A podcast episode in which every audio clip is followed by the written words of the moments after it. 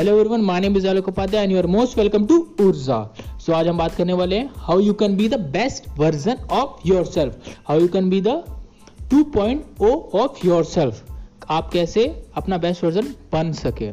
तो पहला स्टेप ये है कि आप आपको एक स्किल डेवलप करनी पड़ेगी, वो है the ability to concentrate problem ये नहीं कि हमें पता नहीं है कि हमें करना क्या चाहिए. प्रॉब्लम ये है कि बस वो हम करते नहीं है. क्यों नहीं करते? क्योंकि डिस्ट्रैक्शन इतने ज़्यादा है.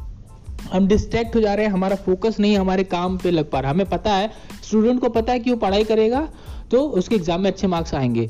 पर वो पढ़ाई ही तो नहीं कर रहा है कॉन्सेंट्रेट ही तो नहीं कर पा रहा। सबसे पहले वो उसको कॉन्सेंट्रेशन सीखना पड़ेगा। सबको पता है, कोई एंटरप्रनोर है या कोई बिजनेसमैन है, उसको पता है कि वो क्या काम करेगा तो वो कहाँ जाएगा। बस वो काम ही नहीं कर पा रहा, क्यों? क्योंकि कॉन्सेंट्रेट ही नहीं हो पा रहा। तो आपको कंसंट्रेशन पावर इंक्रीज करनी पड़ेगी।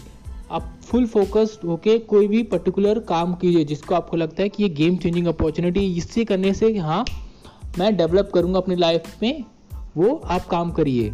आपको पता है कि आपको काम क्या करना चाहिए, और फिर उसके बाद मैं ये नहीं कह रहा कि आप आठ घंटे लगातार आज से ही बैठे हो। धीरे धीरे धीरे धीरे धीरे डेवलप कीजिए। ट्राई फ्रॉम वन आवर एक घंटे से शुरुआत कीजिए, उसके बाद आप अपना कंसंट्रेशन पावर बढ़ाइए। और सेकेंड चीज़ है, अगर आपको best version of your self बनना है, वो ये है बिल्ड योर आइडियल कैरेक्टर आप अपना आइडियल कैरेक्टर पेन और पेपर लीजिए और पेपर पे लिखिए कि आप स्पिरिचुअली कितना ग्रो होना चाहेंगे। कहने का मतलब आप स्पिरिचुअली कहाँ पर होंगे? आपका आइडियल कैरेक्टर क्या होगा? फाइनेंशियल कितना पावरफुल होंगे या फिजिकली कैसा आपका स्टेट रहेगा? मेंटली कैसा स्टेट रहेगा या मेंटली कैसा स्टेट होना चाहिए आपका, जो अभी नहीं है? तो आपका एक आइडियल कैरेक्टर आप लिखिए पेन और पेपर पे। उसके बाद आपका थर्ड स्टेप ये है कि उसे प्लान करिए कि वो कैसे होगा। अपने आप से क्वेश्चन पूछिए कि how you can become that best version of your self by building that ideal character अब वो आइडियल कैरेक्टर को कैसे रियल लाइफ में उतार सकेंगे? आपको क्या क्या करना पड़ेगा? आपका क्या क्या स्टेप होना चाहिए? आपका क्या गोल होना चाहिए? आपका क्या मिनी मिनी स्टेप्स होना चाहिए? वो प्लान कीजिए। उसके बाद आपका फोर्थ स्टेप है, उसे एग्जीक्यूट कीजिए। Take action execution is the key आपको अपने कंफर्ट जोन से निकलना पड़ेगा, आपको वो अप्लाई करना पड़ेगा, जो आपने प्लान बनाया जो आपका आइडियल करेक्टर होना चाहिए। उसके बाद आपको उस कॉन्सेंट्रेशन के साथ आपको वो काम करना पड़ेगा।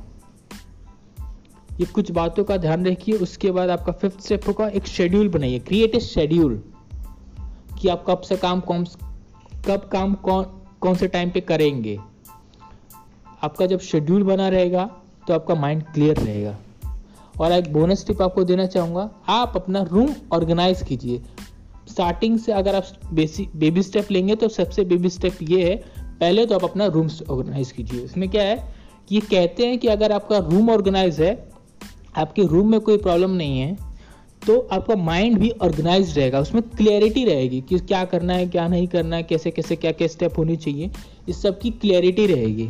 तो आप भी पहले अपना रूम ऑर्गेनाइज कीजिए, आप उसमें देखिए कि क्या प्रॉब्लम है, क्या आप प्रॉब्लम फिक्स कर सकते हो। उस प्रॉब्लम को फिक्स कीजिए, अपना रूम ऑर्गेनाइज कीजिए, अपना बेड बनाइए।